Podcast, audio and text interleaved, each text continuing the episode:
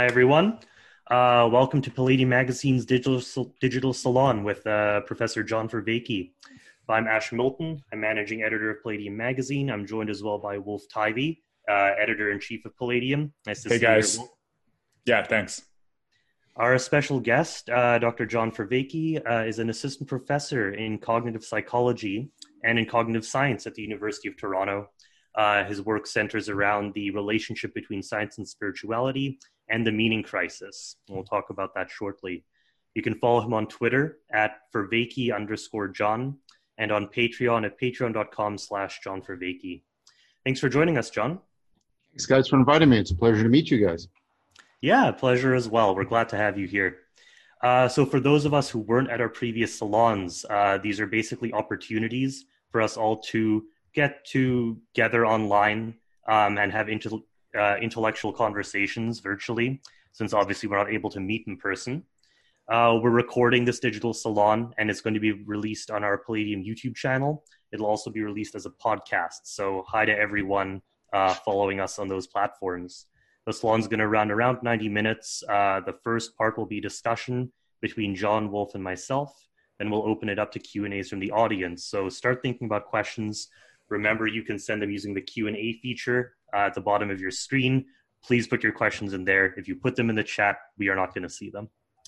Uh, so, John, uh, to give us some context about the work that you do, um, you know, what is the meaning crisis? what is the key problem that you're trying to solve here? Why don't you give us some overview of what you're working on right now? Okay, um, so the, I mean, there's a long argument uh, on my video series, Awakening from the Meaning Crisis. It's 50 hours, uh, so I'll try and condense that argument into a few minutes here. Uh, but uh, the meaning I'm talking about um, is especially what's called meaning in life. It's the kind of meaning, not so much of sentences, but think about um, the meaning of a sentence. And let's take that as a metaphor for the kind of meaning I'm actually talking about.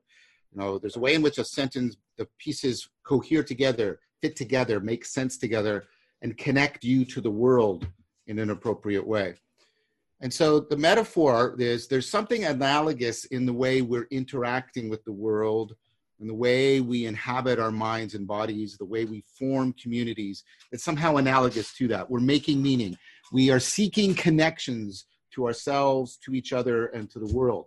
And then what a lot of my work argues is that the reason why that's so sought after for us and why it's so predictive of a lot of outcomes, like if you're low in meaning in life, you're much more prone to suicide, for example, right? Or mental health issues.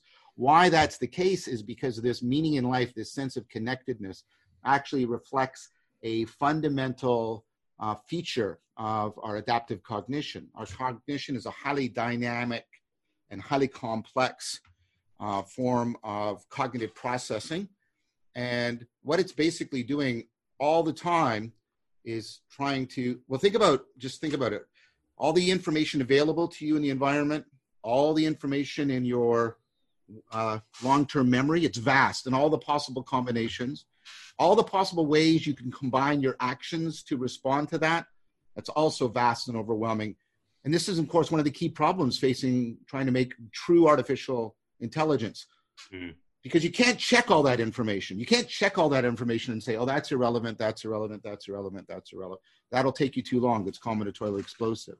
So, but here's what's amazing about you. You're doing it right now. You're zeroing in on, mm. on that relevant information. That's a process I call relevance realization. Now, there's a lot to that. And so I'm, I'm just giving the elevator pitch on it right now. But the idea is um, the, that that's very much analogous to biological evolution. Your brain is constantly, in order to do rel- relevance realization, it's constantly evolving, not its biological fittedness, but its cognitive fittedness, its capacity to solve problems. Okay, that's enough of sort of the the the cog sci background. Why is that? So if you take it, and I argue extensively that that's the core of our adaptive intelligence, then some very interesting things become very quickly available. So what your the way in which your intelligence, for example, interacts with your consciousness is how things are being made salient to you right now. For example, I presume that my face is highly salient to you, and your left ankle wasn't until I said left ankle. but of course, mm-hmm. there's context in which your left ankle might become salient to you. Now, all of that is happening, very dynamic and mostly unconscious and behind your awareness, and things are salient to you.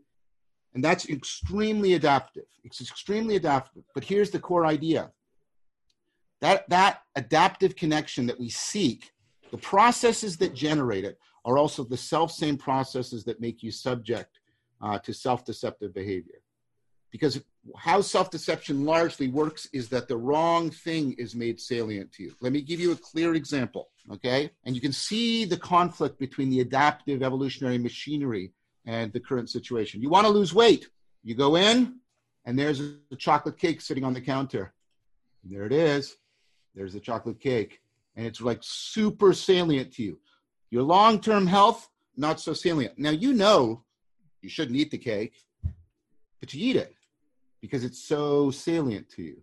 Mm-hmm. Or we procrastinate. Now, there are many examples of this, ways in which the very machinery that makes us adaptively intelligent makes us perpetually susceptible to self deception. So, what cultures have done, and, and the thing about that self, the, the that self deception, it's self destructive. It undermines the very connections we're seeking to establish the connections to ourselves, to each other, and to the world. And so cultures worldwide and across you know, historical contexts have developed sets of practices for trying to intervene on that self-deception, ameliorating modifying it, reducing it as much as possible, and also trying to enhance that connectedness, that meaning in life.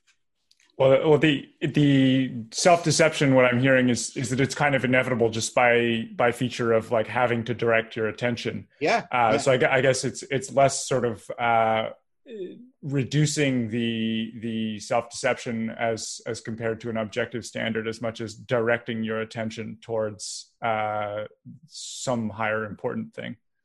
Yeah, I mean, uh, the the main thing that's uh, you you want to ask, I think the standard. Um, I mean, if you want to put a philosophical label on it, it's going to be more pragmatic at this stage of the conversation because what I'm uh, actually asking you is what's the problem you're trying to solve? Right. Right. And what's the goal you're trying to achieve? And very often, your very attempts to frame the situation, zero in on the relevant information, make it salient, are the things that actually thwart you from mm-hmm. solving your problem. And that's the standard I'm talking about right now. So, just by the standard of your very attempts to solve your own problem, because that's what intelligence is. Yeah, yeah. I, I know, or, or John, knowing that you kind of focus on. Um, I think you've termed it the frame problem. Uh, correct? The, well, and, yeah, that's the core of the relevance realization problem. Yeah, and, and kind of how problem. does something become relevant to us, right? Yes, and also eventually how, and the reverse. How do we become relevant to other things, other people? It goes both mm-hmm. ways. Initially, what's relevant to you is what you need to solve your problems. But a lot of your problem solving is also in your capacity to make yourself relevant to other people. Because most of our problem solving is done actually in community, distributed cognition. Think about all the people that are working so that we can right. be doing what we're doing right now. Uh, right? Yeah. Mm-hmm. Okay. And I guess so, there's kind of two sides here, right? Because on the one hand, we could think of ourselves as the choosers of what is relevant. Um, but another view might be that the world in some way presents things as relevant to us. Uh, correct uh, me, I think you've discussed this with David Chapman. Is that correct? Yeah, and I want to challenge both. I think so. Relevance realization is deeper than your egoic self awareness. Your your sense, your agency, your cognitive agency emerges out of the evolving capacity for relevance realization because uh, everything you do actually is presupposed by it. That's why, of course, you're not a cognitive agent immediately upon birth, uh, right? It takes time. You have to actually evolve yourself, um, if you'll allow me to use that term. Mm-hmm. And and and the way to think of it is, well, let me use the analogy: the bi- the biological fittedness, the great white shark. Well, is that a property of the shark? Well, no, because if I put it on the desert, it dies. Is it a objective feature of the world? Well, no, that's not right either. It's a real relationship between the shark and the world. So it's more accurate, I would argue, to say, and this is part of what's called 4E cognitive science, that the, the, the dynamic system of the world and the dynamic system of the, of the brain co create together relevance. Yeah, there's some kind of dialogue there. dialogue very much, or, or dynamic coupling. And so, to get back to the original point, cultures, by, like I say, worldwide, they create ecologies of practices, sets of practices for trying to enhance this be ability to couple to the world mm-hmm. and to reduce the self-deception, the foolishness, if you'll allow me that term. And, and, so, and to define, you mentioned sort of what problems are you solving or how are you solving your problems but it, also it, caught up in this is just defining what your problems are. You know, always, is, your, always, is your problem always. is your problem how to eat that cake or is your problem you know that longer term idea of of not not eating the cake? Well this is actually the main important point. Um, problem formulation how you formulate your problem how you set it up how you what what, what I mean, i'm not going to say what you choose what the relevance realization process uh, realizes as foreground and background, mm-hmm. right? What it, right? What aspect of like, is this a mug? Is this a potential weapon? Is, this something I set a book upon? Right? Mm-hmm. Do you know how many properties this actually possesses? How many different ways you can interact with it and use it? Right? And, and so, and look at this. The cup presents itself as graspable to you. Is that a property of the cup? Well, no, it's not graspable by an ant. Is it a property of you? No, because if the cup's around, I can't grasp. It's a property between us. Right. So there's kind of, it, it's a process that's involving the person who's interacting with the environment and the environment itself. Very much. Is Very dynamic. Much. It sounds a little Heideggerian almost. I'm wondering if you take influence from that. I've been model. deeply influenced by Heidegger. I have an, an entire episode on him on the series. Uh, but you have to understand that Heidegger also has been taken very deeply into, I don't know what to call it, very technical, rigorous cognitive science. Uh, so uh, there's no there's no antinomy in cognitive science between having a very deep philosophical influence and then nevertheless kind of trying to come up with you know scientifically rigorous modeling and explanation. Those are seen to go and belong together uh, very well. So, mm-hmm. one more uh, one more point in the argument I was making.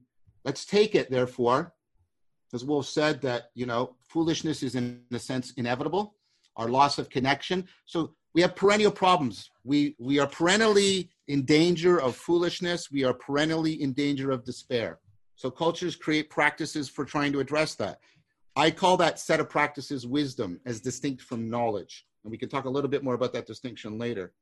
Sure. And here's the thing those practices and the normative value of wisdom, they, they, they can't just sort of hang loose, right? They have to be homed in a cultural framework that validates them, guides mm-hmm. them, vets them, transforms them with the power of distributed cognition as situations unfold through history.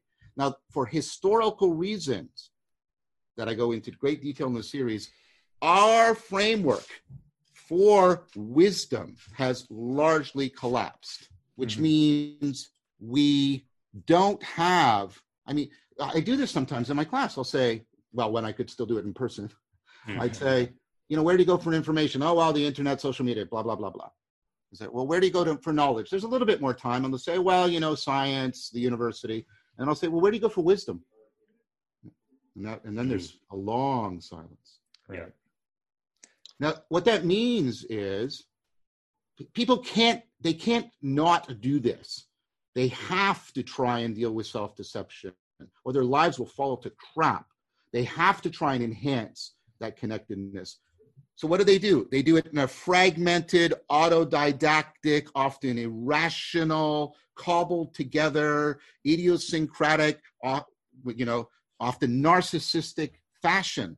And, you know, and they have varying degrees of success, but by and large, that's a project that is rife with all kinds of risks and dangers and failures. And so what we see is we see symptoms in our culture of people lacking that sense of connectedness to themselves, to each other, and to the world, and being so beset by foolishness this sounds an awful lot like uh, Alasdair MacIntyre's after virtue thesis, which is that our sort of ways of discussing uh, moral and, and, more generally kind of uh, meaning related uh, things has has collapsed. The framework has collapsed, so we're left with this kind of cobbled together soup of of ruins, essentially.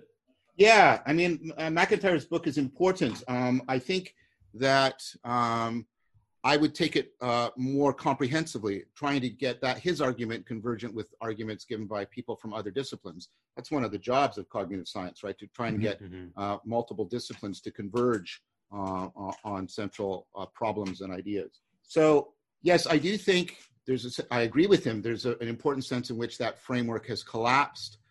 I tend to think that. I mean, MacIntyre is not imp- opposed to this. Uh, I, I tend to think we have to look in terms of sort of a, a comprehensive set of you know traditions we had. We had very much a philosophical tradition going back to Plato through Soc, you know Socrates through Plato and Aristotle was all of that, and it integrated with you know a Judeo-Christian framework, and it provided Mhm. a very comprehensive uh, framework for us. And I think that framework as a whole uh, has and like- and the reasons for its collapse are, uh, are are varied, and I go into them in detail. But as a whole, it's been significantly undermined. Uh, please understand, I want to state this right off explicitly. I am not anti religious. I am not anti Christian. I'm not here trying to prove any kind of atheism. That's not what I'm talking about. I'm Mhm. talking about that the, one of the largest and fastest growing demographic groups in our society are the nones. N O N E S. These are people who say they have no religious affiliation whatsoever. Now, contrary to what the new atheists say, these people are not out there all sort of, you know, deeply secularized scientific atheists. They're not. Mhm. They're not. They're pursuing all kinds of spiritual behaviors for reasons that I just articulated, right? This- the secularism has been collapsing too, hasn't it? There's in a, a sense in which it has, in the sense in that the secularism, I think the secularism always was dependent to some degree on a cultural normativity that had a philosophical religious framework to it. And in that sense, I'm, it's similar to what MacIntyre would argue, right? And, you know, and you probably, maybe Wolf, you're also alluding to sort of the onset, you know, uh, from Nietzsche onwards of sort of, you know, the, the, the I don't like this term, but the postmodern critique uh, of, Yeah. of modernity, right? Um, you know, where notions of rationality and reason and democracy have been sort of uh, uh, challenged. Yeah, I I think that's true. And um, I think what's important is to see how much these people are suffering. I, I, I, I gave a talk recently. I can't quite remember the exact figure, but they did a survey recently in the UK, and some huge figure, like 80% of people um, under 55, think that their lives are meaningless. I- Go I'm ahead. interested to hear what you think of the um, idea, which I think is quite common in these discussions, that the modern world is in some way disenchanted. Um, you know, Yeah. that it is somehow devoid of spiritual meaning in a way that almost no other society has been. Well, yeah. So the the Weberian thesis of the disenchantment of the world, I think Weber is one of the people that was articulating uh, one of the one of the causes of the emergence of the meaning crisis. Yeah, I mean the the this is a long argument. Human beings. I hope I've given you enough to so this claim has at least got Yeah. some intuitive plausibility. Human beings love to participate in the enhancement of meaning in life, this connectedness, this sense of connectedness. And if you also accept the fact that in very many ways it is transegoic, it is not something generated by their ego, but something that generates their ego structure and something that Mhm. also generates the you know the, the the sense of the world being a home for them it generates that agent uh, that agent arena relationship if human beings deeply love this in the bones of their psyche, they are going to find anything symbolic, and that can be an object or an act that enhances this this sense of connectedness. They're going to find it sacred. They're going to find it intrinsically valuable for its own sake, for its own sake, in a way that they do not completely, you know, understand or cannot completely articulate. And so to say that the world is just enchanted is um, which sounds you know that might sound not so threatening. Well you know maybe we should give up all these illusions of fairies and pixies and stuff like that. But if you think of it another way to say the world is just enchanted is to say that we don't find anything sacred notice in fact that the word sacred has just become a political term for us it means that which is beyond questioning because of its unquestionable authority but that's not the original meaning of sacred right sacred Mhm. is more something that right really right? draws your interest. Look what the word interest originally meant, interesse, to be within, to participate in, right? Sacredness was very much something in which human beings were celebrating, activating, and accentuating their capacity for connectedness. And that has been lost. Hmm. That has been lost. I think that that contrast is often made, you know, disenchantment seems to be in some way wrapped up to, in the idea that we are now a technological or maybe a scientific society. Um, you know, a, as a project, we come out of the Bay Area ecosystem. And it's interesting when you look there because from the Enlightenment period, there have always been great sort of myths and, and visions of the future bound up in that project and even today you know you look at the way that yep, ai is yep. discussed in certain circles where oh, it yeah. almost its its realization is just ahead of us and it almost exercises a force even on the past oh, yeah. Uh, and this doesn't sound disenchanted really well i mean that's it depends what you mean and i think let's uh, so i don't think weber meant and this is what I would argue too, that human beings would stop seeking this. In fact, my argument human beings continue to seek it. That's what I've been saying. Um, and they will continue to seek it uh, wherever because this is a perennial feature of our cognitive agency. I think what Weber meant is that when they seek it, there is no culturally accepted framework that validates it, homes it, corrects it, leads it, guides it. That's Weber's idea. I take it that way. So I think you're going to see all kinds of ersatz religious replacements. You're going to see the, you know, the religious behavior around Marvel superheroes in which we devote huge amounts of time and energy and we spend all this time in a completely fictional universe and we dress up as them and we go to comic-con and come on this is a religion this is hmm. what this is tell me how it's not a religion tell me how it's not a religion but if you ask any of these people well do you belong to a religion no why not? Because that whole thing is not in any way you know taken up as a serious source of cultural normativity. It is merely entertainment which is something that you occupy your mind with as a distraction. It's not like what church used to be. You do something very similar in church, and I don't mean any disparagement here to believers. You go into a special place, you gather with people, you talk about this other world and these mythological figures, and you dress up in a certain way and you participate. But that was taken seriously. That was not entertainment. If you said to somebody church was entertainment, you were insulting it. What was supposed to happen there was the generation of cultural normativity that guided individuals as they tried to become wiser, more virtuous. Nobody thinks they get that out of going to Comic Con. Yeah, I'm interested to hear because we were talking briefly before the show started um, about your influence from Stoicism. And uh, in uh, America today, I think there is a kind of pessimism, and the Bay Area's uniqueness seems to be to a degree that it was one of the few places there was, where there was optimism about the future remaining. Um, do you consider the nones and maybe America more broadly as being a very fatalistic society? Possibly. I mean, it, it's hard to make judgments over uh, the United States as a whole. Uh, I'm a Canadian, and you guys seem a lot less homogeneous, right? You, you seem a very complex and highly polarized society in a lot of ways. Um, so I, I'm kind of hesitant as a as a scientist to to be that generalistic. Here's some things I could say. I mean, the United States is born out of a revolution. It's born within a, a Protestant framework. It's founded by, you know, Protestant fundamentalists, the Puritans, right? And mm-hmm. that's a utopic progressive vision that there's a utopic future. There's, you know, eventually a heaven on earth and a heaven in heaven, and we're going to work towards it, right? And and then you get that translated into things like manifest destiny and the the, the, the various frontiers that are declared the problem with that kind of utopic vision is when it when people start be, stop believing it they don't default back to neutral if you've been bound up and, and this is the point i want to make if you've been not only individually but collectively identified with the utopic vision and that you you and then people come to lose faith not just disbelieve but lose faith in that utopic vision that it that that path that's being offered is not a path that will give them transformation and transcendence self-improvement etc mm-hmm. then people don't just go back to the world being neutral they go opposite they they snap back into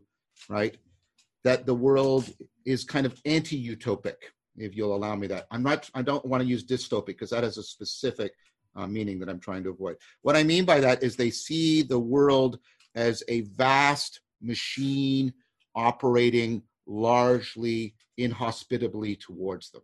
I, I guess in that context, then, um, because obviously utopian projects can go badly wrong. Yeah. On the other hand, they can also be the inspiration. You know, um, President Kennedy comes out uh, in the early 60s and says, We're going to the moon.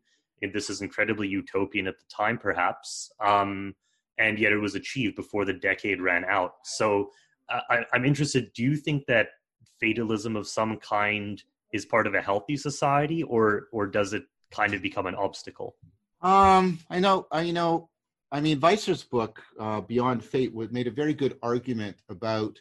You can see the the, and I think this is true that the ancient, the the wisdom uh, traditions of the ancient world, especially Neoplatonism, uh, but also to a significant degree Stoicism, and then especially Christianity, uh, are trying to actually help human beings escape from fate uh, uh, we have to be careful about what this means, and I, I want to make sure we're not equivocal. There's one, there's two different meanings here, and they shouldn't be confused. One is the sense of a destiny that where things are written and you're sort of deterministically called towards them. The other sense of fate that is more important, um, and that's the one I was actually talking about a couple of minutes ago, mm-hmm. um, is the way your death is fatal. Your death is fatal.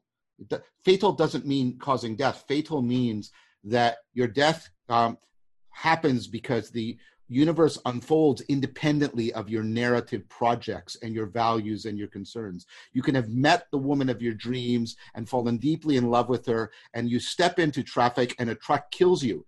There's there's no force because of right your narrative project that thwarts the way the universe is going to unfold. So fatal originally meant the absurdity of things, that things are hmm. ultimately absurd because the universe is this machine running inexorably on and on and on, no matter what you do.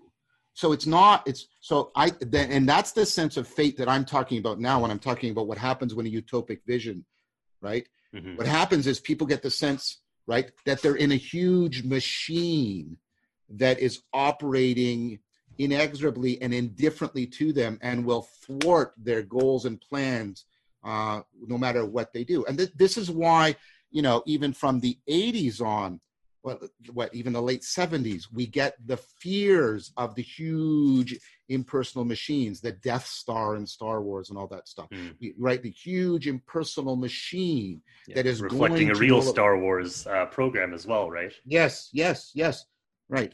And so I think what's happening now, uh, uh, and the reason why this is concerning is, you know, when people might believe that there's a destiny sense of fate, that, you know, that might affect them, it might not. But when people think, when they lose the sense of a current of history that they can participate in that will take them to the promised land, and they, they start to find themselves in this kind of fate that I'm talking about, we might call it the fate of despair right then this mm. this is what's really really because what happens then is right people get the sense that it doesn't matter no matter what they do right it doesn't yeah. matter no matter what they do and and is that essentially what you're talking about with the meaning crisis that in some sense we've lost any sense of this grand narrative plan or cosmic destiny that we were participating in those and and that was that the thing that was giving structure and meaning to our lives and we've lost it and now we're sort of in this kind of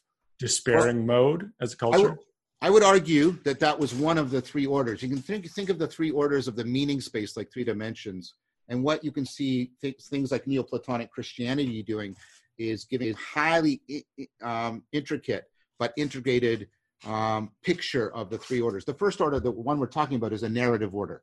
That there's a grand story, right? Uh, and, and that we and we are participating in it and our actions make a difference. And this comes out of the axial revolution. This comes out of zarathustra and it's taking up it's taken up into the thought of ancient uh, israel the exodus from egypt the journey to the promised land. This gets woven into our cultural cognitive grammar. That's one important narrative and if that narrative is really seriously thwarted or undermined it undermines meaning. And, but there's two other uh, uh, orders. One is a nomological order. This is the sense that the universe, right, is ordered. It makes sense. There are rules to it, and if you know the rules, you can play in it well. You, it's an arena that makes sense to you. And what's happened is the scientific revolution has generated this weird thing. It's given us maybe the most powerful picture we have of the world. We're knowing the rules in some sense, but notice something really, really weird about it. And this has to do with the, the way it was born in the, you know, with Descartes and other people. The scientific worldview does not have the capacity to explain the process of science itself, the process by which scientific explanations are generated, the process by which people reason. So we have scientific explanations of everything except, uh, well, not everything except, but everything with the an important an important exception, which is this: we don't have a scientific explanation of how we generate scientific explanations. We're a hole in the scientific worldview. We don't belong in it. You so, mean in the sense that we don't understand how sort of human intelligence works and how cognition works, or do you mean more in yes, like a soci- yes. sociological sense, like what uh, Kuhn was talking about with with the paradigm shifts and so on? Well, uh, I, I, think the first sits within the second.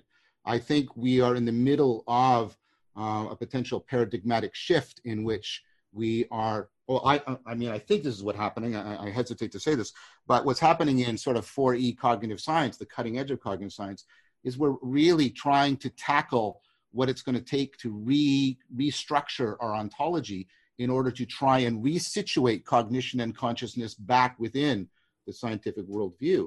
And this is still very much even even within bona fide cognitive scientific circles, this is still very much a controversial thing to say that we will eventually succeed in this. Many people are, you know, the famous hard problem of consciousness that we'll never, listen to the word I just used, and this is a respected position. We will never have a never have a scientific explanation of consciousness. Things like that. Now, I don't happen to agree with that, but these are intellectually respectable positions, which means I'm giving you evidence that as of right now, we don't have any good explanation of this. And we that means we don't fit into that nomological order. Finally, there's so in addition to the narrative order and the nomological order, right? There's a normative order. That you know, in previous societies, you had ways of leveling up, of self-transcending. This is what wisdom is. You self-transcend in some viable developmental way that makes sense and is progressive and you can identify with. We don't mm-hmm. have that anymore. We don't, we, we, we in fact, we gave up the idea basically around the 12th century that you that, that there were some truths that required transformation in order to realize them. We now think of truths as just a property of information that we merely have to consume. We think that's natural, but that's a historical creation. Right. Before that time, right, the idea was no, no, there are just like, and this was a, a metaphor used you know as the child is to the adult the adult is to the sage. There's certain things the child just can't understand. The child has to develop. It has to self-transcend. It has to go through transformation before it's that's why you don't let children own property and get married etc etc we know this. But we somehow think when we get to a certain age oh well that's all stopped and now on all truths are accessible to me all i have to do is think about them right all i have to do is read mm-hmm. about them like you could basically express this in the sense of all truths are facts Perhaps. Yes, right. And that there's no truth that requires deep and comprehensive transformation in order to be accessible to you, hmm. in order to be appropriate to you. It seems like maybe the ultimate, you know, anti-utopic fact to confront is one's own death.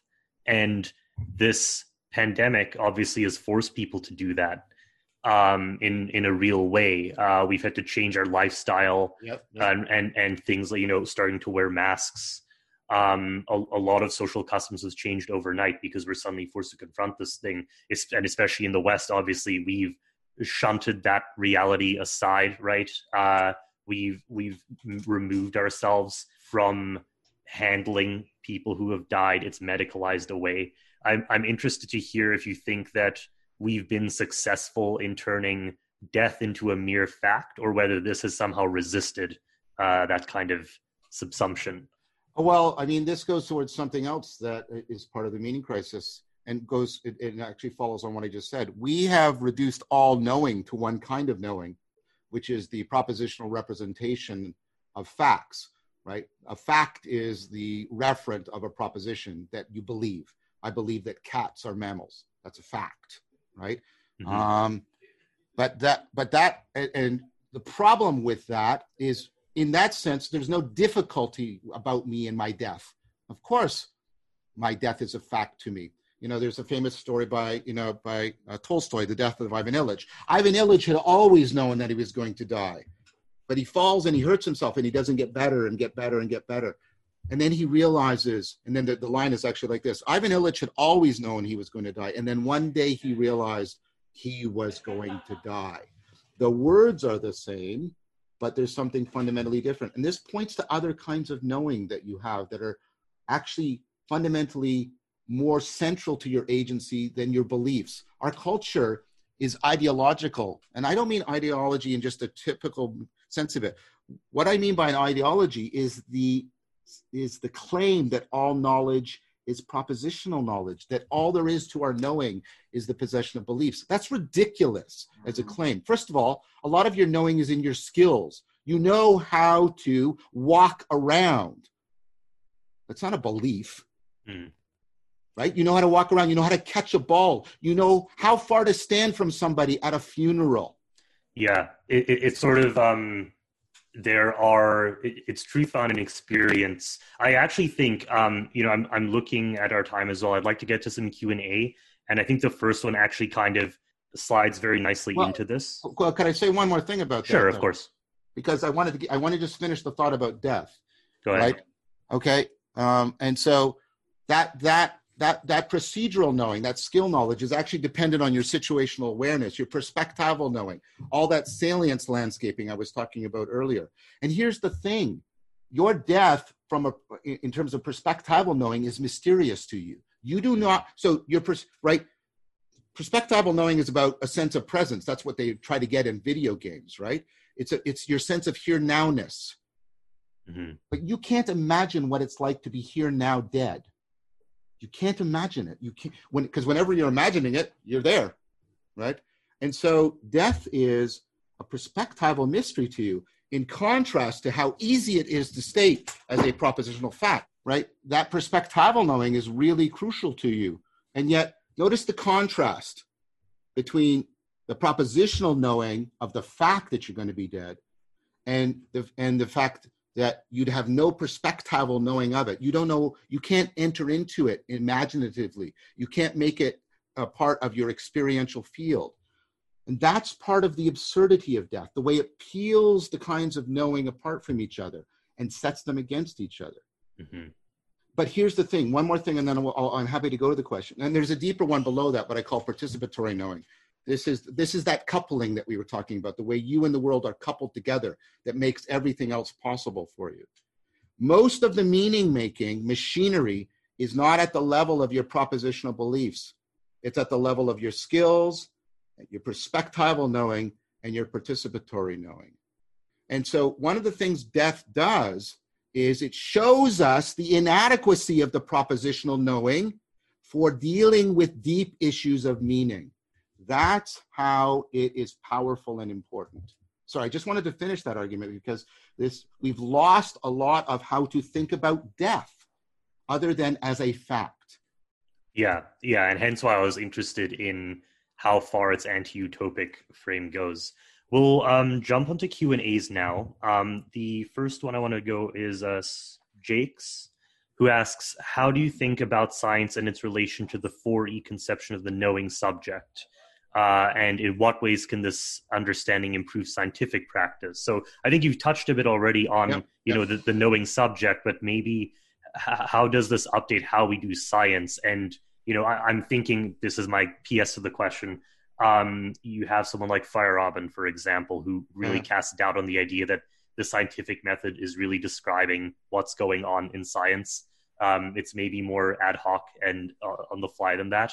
Um, yeah so how what what is the impact on science here yeah so i think uh, the the connection uh, well, I went over it. I think there's these four kinds of knowing, and I think uh, 4E cognitive science really provides a lot of good uh, argument and evidence for them and for dependency relationship. Um, and this, just let me give me a second on this because this actually mm-hmm. addresses the science issue. That our, our ability to inferentially manipulate our proposition is actually dependent on all kinds of attentional and memory skills. And then those skills are actually dependent on our situational awareness because it's our situational awareness that tells us which skills to apply and which skills to learn and actually right gives us the, the directedness of our of our cognition uh, to to learn and apply skills and then that ultimately is sit, situated on the our the participatory knowing the coordinated sense of identities that we assume and assign as we uh, and we don't do this consciously. This is always happening below the surface both of individual cognition and cultural cognition. But how we can't like we have identities like i'm this particular agent and this is a particular arena and all of that is constantly emerging because how we how we're biologically cognitively and culturally coupled to the world. Now why did i say all that? Because that means that we should we should stop thinking of science just as um, something that comes out of like Descartes did and and other hmm. people mm. perhaps also Bacon just comes out of an inferential computational process right which is the inferential manipulation of propositions to alter belief let's remember something about science that sci- the scientific method was originally born out of well uh, sorry that's too broad I want to say the experimental method. The experimental method of Galileo, which is post Copernicus, is actually born out of this terrific realization of human of the human proclivity for self-deception. That's the point of the experimental method. The point of the experimental method is you cannot rely on your best observation, your best thinking, because it is so prone to self-deception. We have to set up this very complex set of self-corrective processes for trying to deal with our self-deception. Okay. Mm-hmm. Well, what that means is the following that computational process is dependent on very important skills of attention, right? And remembering, etc. And then those skills are dependent on particular states of consciousness. And then those states of consciousness are ultimately dependent on particular kinds of identities we're assuming and assigning both individually and collectively. And that means that whatever theoretical knowledge we're generating up here depends on tremendous amount of wisdom for reducing all of the self-deceptive proclivities in all of these undergirding forms of knowing, the procedural, the perspectival, mm-hmm. and the participatory. And importantly, and, it seems like that the, the fact that this is being done in a scientific working and learning community. Um, well, is it is here. It is and it isn't. I mean, so there's a lot of people talking about the fact that we we need to bring it like there's you know you, well you're you're familiar wolf is familiar at least with virtue ethics we need mm-hmm. something like virtue epistemology in which mm-hmm. uh, we think about epistemic responsibility and we think much more about we think we we we, we come up with a much more virtue comprehensive notion of rationality where rationality isn't just being logical rationality is you know, systematic and reliable practices for overcoming self-deception. So, for example, this will sound ridiculous, but let me give you an example. I think to be a good scientist, you should have practiced a lot of mindfulness because mindfulness is a systematic and reliable technique for doing two things reducing attentional sources of bias and self-deception and enhancing cognitive flexibility and affording insight which also helps to reduce self-deception now if i were to say well in addition to you know learning your stats and learning how to you know measure the relationship between the dependent and the the independent and the dependent variable which i'm not saying you should stop doing mm-hmm. the scientists should also get a lot of training in uh, mindfulness for example because that would actually make them much better at getting the goal they're trying to achieve now that strikes many people right now as ha ha ha. That is so silly. So you know, you know, so granola. But, can you explain? Can you explain how that would work? Like, what what is the mindfulness doing that sort of enables you to think more effectively? And then, just more generally, uh, we have a question about how the how mindfulness uh, relates to the meaning crisis in general. Okay, well, here, so I, I'm gonna. I mean, I've done, I've published on this and doing a lot of work on it, and I teach a, a course live stream on meditation, and you know, it's multiple weeks and stuff. So again, I'm I'm I'm trying to compress here a lot. So I'll do this via an argument by analogy, uh, and I'm going to ask you to accept that I have no I have much more independently valid arguments, but this this will be sort of allow me to argue and teach at the same time, right? So we talked about framing and we talked about focusing. My let's here's the analogy. My glasses are doing this for me. They're literally framing, right, and focusing my attention. But there's a problem. Some so my glasses are actually transparent to me. I'm not seeing them. I'm seeing through them, beyond them, and by means of them. You know what I need to do sometimes? You saw me do it before we started this. I need to do this sometimes. I need to step back and look at my glasses rather than looking through them because that's the only way I can see if there's something distorting on that surface.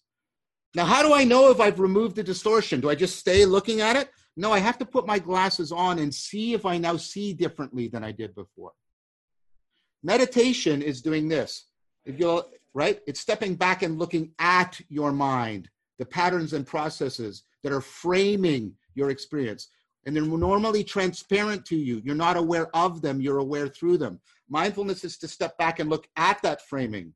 That's meditative practice. But there's also mindfulness practices, and when you do this, you put the frame back on, you start to look at the world and see if you can see the world differently than you did before.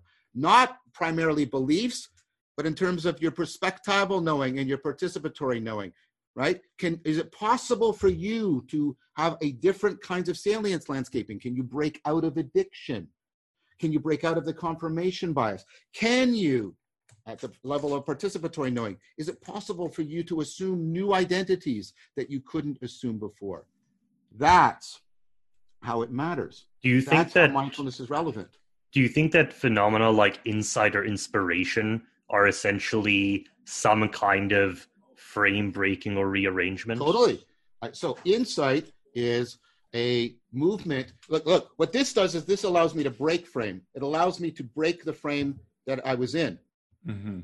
This allows me to make a frame that I haven't yet been in. I can break the frame I was in. This is what the original meaning of Durchbruch breakthrough, breakthrough. I break the frame I'm in, and then I move through to something that I where I wasn't before.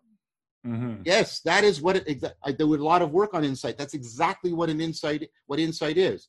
And many problems are unsolvable not because you don't have all kinds of data, not because you don't have all kinds of inferential machinery. It's because you've misframed them, and you have to break out to a new frame. Do How does one insight, do that? Yeah. Do you see insight? I guess as something that can be let's say the probability of it increased or somehow drawn out or is it in a way a pure chance type of thing. No, no. That's what I'm saying. You can combine skills and states of minds and identities. That's what a virtue does. It combines all of those. That's what mindfulness does. You can cultivate virtue that makes you more insightful. You can in mindfulness practices enhance your cognitive flexibility. They are predictive of enhanced insight. They're predictive of the of enhanced flow experience. Yes, very much. And, and and that's why they would constitute, that's my point that's why they would constitute a kind of rationality, because they are systematically and reliably capable of helping you overcome certain kinds of self deceptive behavior that are thwarting your problem solving abilities, thwarting your intelligence. Mm-hmm. I um I'm conscious of the time as well. I know you can only be here until kind of 9:30 hard stop. Yes. So I'm going to start moving a little more quickly through questions as well. Please, please. Um Stephen asks uh so if you're looking at those who are effectively addressing the meaning crisis, to what extent do those attempts start to d- resemble traditional religions or even have to be embedded in traditional religions yeah, and to what extent do they have to be separate? So uh, this is an uh, this, uh, thank you. This is a really uh, important question. This goes towards a, uh, the problem I call the, that we need a religion that's not a religion. We need all the functionality that used to be present in religion, all of these kinds of practices for altering cognition and consciousness and identity. The thing that used to comprehensively do that, right, for wisdom was religion. And the only thing, the fact that could do it comprehensively, that could change cognition and consciousness and character and community comprehensively, which is what we need in order to deal with the world's problems right now. The only thing that could do that in the past was religion. The problem for many of us, as I said, is we're nones, and that the that that the religious framework we we've inherited from the axial revolution of the two worlds with the natural and the supernatural, and that the spiritual is somehow forever beyond, right, and divided from the scientific. That that's no longer viable for many of us. So we we uh, we we have to somehow extract from and I and I, I have a lot of deep respect for religion, by the way. We must extract from religion that deep functionality, but retool it, re-engineer it, so that it's not dependent on that homing in a mythology that many people no longer find viable, so that it can be situated within and situate us and situate us within the dominant scientific worldview. That's what I think we need to do. This is why I call it a religion that's not a religion. It has to have all the functionality of a religion, but it's not going to be any particular mm. right axial age religion. It, it sounds a little like, uh, and I'm going to speak from uh, my Catholic lens here. Uh, you're you're interested in how one can return to a liturgical mode of being, maybe. Yep, a, a liturgical mode of being that's also for reasons I just tried to touch upon a few minutes ago, also deeply rational, deeply committed to rationality, deeply committed to overcoming to self-deception, deeply uh, uh, committed to cultivating wisdom and affording enhanced connectedness, adaptive connectedness, and meaning in life. So, going back earlier to your example of the Comic Con religion or pseudo religion, it, yeah. it would sort of seem from that example that it's actually the hard part is not necessarily sort of creating something that people participate in and believe in and kind of that gives the structure yeah. to them but rather connecting that to the i guess larger narratives of meaning and, and larger structures in society that are actually meaningful and and drive towards some kind of self overcoming yes very much so making making the the communitas and the symbolism and the sense of sacredness uh, uh, interconnected with and interdependent with the sapiential project of cultivating wisdom and society itself. Yeah, yeah, that's it. So look, look, look, think about things like think about comics or think about video games. You know, there, you know, another symptom of the meaning crisis is that, is that pe- the virtual exodus. People are now saying reality is broken and they prefer to spend time in the virtual world. Why? What does a video game give you? It gives you a clear narrative that, in which you play an important role. There are rules that uh, you understand and you can follow and you can fit in, and it gives you a way to self transcend, to level up. It gives you the three missing orders, right? right? And and until and it, but until whatever it is we're doing religiously gives us the three orders, but not in some decadent romantic fashion, but gives us the three orders in a viable way that reliably helps us overcome self deception and enhance meaning in life, makes us wiser then it's not going to address the perennial problems that face humanity. And it's only going to be an ersatz religion. I uh, there, there's a lot of rabbit holes I think we could go down here. I'm going to keep us moving on the questions. Yeah, though. let's do another question. Um, Nicholas asks, uh, "Does atomization and loneliness play a role in the crisis of meaning? Oh, totally. Uh, and that that is meaning breaking down as social expressions and and intimacy. I, I'm going to tack something on here as well. I'm interested to hear in how you're thinking of this mode of interaction um, you know we've already for at least 10 15 20 years now moved increasingly modes of interaction onto these disembodied digital platforms. Now we have uh, a, a, lot of that interaction almost all of it outside our immediate quarantine households is happening on them. And yet th- there's also been so much of it happening you know communities salons like this one um, I've heard people talk about feeling almost a renewed intimacy with certain communities, or they're even meeting more people um, in these environments they, than they might have if they're just posting on Twitter or something. So this broad theme of atomization and then our current yeah. Yeah. pandemic context. Yeah. So the work of Han, especially the scent of time, the agony of eros, right, burnout society, very much on this theme of atomization. Yes. so if meaning in life is not so much about propositional content, but the enacted, lived sense of connectedness, being connected to yourself, connected to each other, connecting to the world, mattering to something larger than yourself. Then loneliness is a sign that those connections have been deeply, deeply frayed, if not severed. And that is a pervasive kind of uh, meaning crisis experience, uh, intense loneliness. Now, what's interesting about this medium, as Ash points out, is it's got some really interesting qualities uh, to it. For example, look at how much my face fills the, the screen right now, right? Mm-hmm. If I was, if my face was fill, fill, filling your visual field and we were in person, this would be socially inappropriate. You would go, Right. whoa, this whoa was whoa, creepy, strange guy. But this medium has a different grammar to it. So what it allows for is it allows for a really intense, uh, you know, uh, uh, you know, complex expressivity in great detail. People are allowed to be closer, right? And they're also their faces are also lit because it's uh, uh, and there's no actual spatial representation uh, of our relationship because we're we're sort of in non-space. Right. And so this is, uh, you know, and uh, I think it was Bret Weinstein talked about it as digital campfires. I started talking about this almost at the same time as virtual campfires. This is like what we used to have in campfires, where you know we were we were in a circle and we were very close, and our faces were lit and very salient, and everything else is in the dark. Um, so it's very ancient. It's very ancient to us. But there's a modern thing. So uh, we're wired for it. I mean, we Right. we we've had fire for several species, speciations, right? It goes back to Erectus at least. And so we're wired for this. Matt Rossano made an excellent argument for this in supernatural selection. That's why we're sort of wired. Think about how that makes us meditative sitting around a campfire. You zoom in on the fire, you follow it, and then you zoom out, and you right, and then you zoom in and you zoom out. It's like Mhm. it, it, it conduces you to meditation, right? So we're wired for it in that sense. But then there's something weird because look what's happening right now. We have this in person intimacy that brings back the primordial ancient campfire. But at the same time, we're recording this. So the ancient division between in person and, you know, like text. So Plato, Socrates didn't want to write anything down because the text was dead, right? Because it's Right. permanent. But notice how we're joining. Symbolon means to join. We're joining two things that used to be opposed to each other together. We have this online, direct, intimate interaction, like in person dialogue, but it's also permanently recorded like text.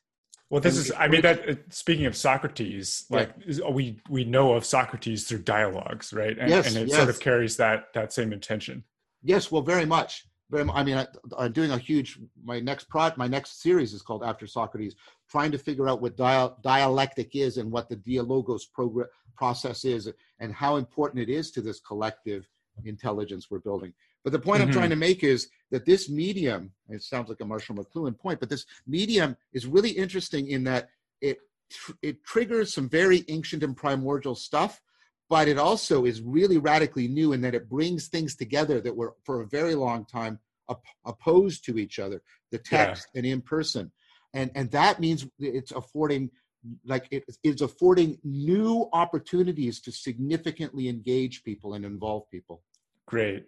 So I, yeah, let's let's move on to another question. This is all great stuff. Natalia asks, "Are the truths the sage knows, uh, or, or what are the truths that the sage can know versus the adult? Like like can we get Yeah. some kind of more intuitive handle on what we're talking about there when when sort of someone levels up into someone capable of knowing more types of things?"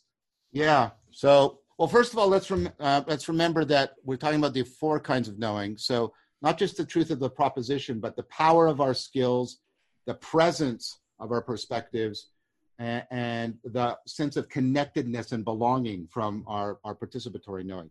So, Okay. what the, the sage is going to have insight into all of these. And what what does that mean? Think about somebody that you think is perhaps a little bit wiser than you. They may Mhm. not know more than you, but they have a particular kind of insight, a particular kind of gift. They can come into a very messy, complex, shifting situation and often cut through, right? They can zero, and notice how this goes back to what we were talking about at the very beginning. They can, better than you and I, zero in on the relevant information. What really matters in this situation, and then they, they have sets of skills that they can bring to bear on what matters, often more powerful than ours and So they different- know what different- roles to take. Go ahead. D- different people uh, seem to have sort of different areas that they can do this in. Uh, you know, when I think about the answer to that question, I think about a bunch of my friends who will come in and really cut through uh, some confusion that I was having. But then also Ah. we have the opposite experience where I go and cut through some some. Uh, this is called the Solomon effect. So uh, this is work from Igor Grossmann. So if I if I ask you, but you can do this, you can learn to do this for yourself. Mhm. Because if I, if I ask you to describe a problem, what you'll do, and notice how we're invoking perspectival knowing here right away, is you Mhm. will, will, you without thinking automatically will describe it from a first person perspective. This is my Mhm. problem, and this is how I see it, right? And this is my role, and this is my identity. Now you ask the person, okay, now re-describe the same problem as if somebody else was describing it. It's your problem, but they're describing it. Describe it from a third person perspective. What inevitably happens is people get insight and they realize things that they couldn't realize from their first person perspective. You know what the Hmm. sage has done? Like the Stoics doing the view from above or the meditating Buddhist, right? The sage has done this, that that little thought experiment, but done it deeply and cultivated a deep virtue in that so they can do that. It's second nature to them to do that in a way in which it never occurs to us to do it. So they're developing the skill of occupying some perspective other than their own in a way, whether that be like God's perspective or the perspective of someone that they're trying Well, to become or something. I want to add to that, Wolf. It's not just a skill, it's also the needed states of mind, states of consciousness, right. and also particularly identities and roles. They need all of that. They need the skills, the correct states of consciousness and mind, and the correct ide- processes of identification. When they do do Right. all of that, that comprehensively, then they're wise. Then- and and that's why it's that's why it has to be sort of a self transformation because we're talking about a transformation of our identity, of our perspective, Yep. of of all these things. Yep, exactly. I, I want to keep going. I see we have a lot of questions still lined up. So, Nicholas asks an interesting one. In terms of the utopian narrative versus fatalism, does the fatalistic version run counter to or hand in hand with apocalyptic narratives? So, Ah, both religious ah. and maybe non religious end of Yeah. the world scenario. You scenarios. can actually, you- that's a great question. You can actually see the snap I talked about, about uh, the transformation of apocalypse. So in the book uh, that I wrote with Christopher Mastropietro and Filip Miscevic, uh, Zombies in Western Culture, a 21st Century Crisis, notice how the, because we, took we argued that the zombie is an emergent myth. The zombie is very recent, especially our version of it. Mhm. And the zombie is a myth expressing the meaning crisis. And what's happened is, like, the, uh, this independent myth, right, of apocalypse was secularized. People like H.G. Wells and the War of the Worlds, right, Mhm. and it gets secularized, and then these two myths come together, and they uh, uh, in in the that's why you often find them find, uh, uh, uh, put together the zombie apocalypse, because apocalypse didn't uh, apocalypse what meant like well think about um, how it's actually translated in the bible revelation the apocalypse was the frame breaking of the old world and then the revelation of the new world it was about the most fo- comprehensive insight disclosure transformation of you know people of agent and arena relationship right Yeah, it's an unveiling. well it's an it's an unveiling it's a transformation it's a re, it's a new creation this these are the ways of thinking about it and then Mhm. what happened for us right and notice how that has a promised land feel to it right Mhm. what happened for us is the apocalypse lost all of that and then it becomes right the the despair generating destruction of the world with But it- with, with with nothing beyond it. But at the same time, like w- what I notice, if you look at the sort of apocalyptic narratives that people run around with, you sort of get this sense, uh, either implicitly or explicitly, that they actually expect sort of some kind of utopia to to follow the apocalypse, like that it is this older Really? version of the apocalypse where it's it's this unveiling, like it's it's like the the corrupt world kind of collapses and then some new better thing is rebuilt. Like I, that's that's the sense that I get of how people kind of talk about it and even want it to happen okay like well I certainly mean- certainly what you're saying is true that there is this like sense of the end of the world that is just like the zombie apocalypse but then you also get this uh, a lot of people kind of orienting around the apocalypse as, as almost their kind of plan or their their grand narrative of how things are going to become good yeah, and uh, uh, so I so I have a couple things to say to that. One of that is is, is that's kind of a self-deceptive thing because that's a, that's basically a to- apocalypse for everybody else, utopia for me, um, which is kind of a weird thing to do. Part part part of what I said, what I said is because we had several generations where we were trained in just the negative version of the apocalypse was the nuclear holocaust right so- right and then you know and then that was sort of the destruction um, and then when we're and so most of the portrayals of apo- I, I I know what you're talking about wolf i know that there are people that you know i, I forget the, the survivalists the people who are sort yeah of, and, and perhaps that's more common nowadays and it's, it hasn't quite sort of leaked into popular depictions in movies or something, but we certainly see a lot of it uh, in in sort of political discussion. Yeah, I, I think that maybe the two sort of to take one from each side. Um, one might be the idea that societies become so decadent in some sense that it collapses and something better follows. The other might be, you know, environmental damage. Um, you might see this in some ways among the Extinction Rebellion type of Yep, uh, yep, yep. personality, where there is this interesting, like, very, I would say, almost religious way that it's discussed. Right? Um, we get a return to nature of some kind after everything goes. So that's interesting because then that, that that's sort of what I was say, seeing then. What, what what you get is you do have you, you so the, the notion of apocalypse is actually bivalent for us. There's one in which it's actually a way of trying to bring back the last ditch attempt to bring back the utopia, right? And and then there's another one which is very prevalent, which is no, no, and this is the this is the prototypical zombie apocalypse. You know, everything degrades and and, and, and decays, and it just does that perpetually. Because because the, the reason why the reason why the two come together, by the way, is because they're both inversions of Christianity. So the apocalypse in the zombie apocalypse is not the revelation of a new world, but just the slow eroding of this world. And the zombie is the perversion of the Christian myth of resurrection. You're supposed to be resurrected to a new life.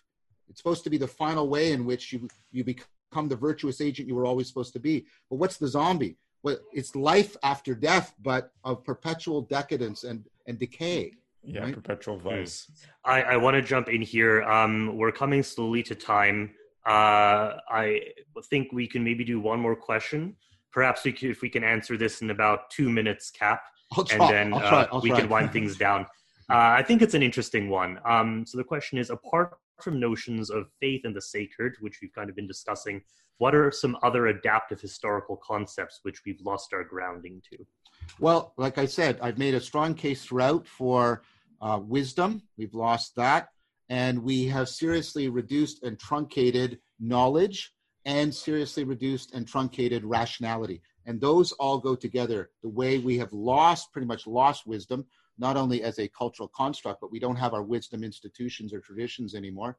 Mhm. We've reduced knowledge to propositional knowledge, ideology, and as I said, we we have reduced rationality to just to we we treat these terms as synonyms, rational and logical, and they're not.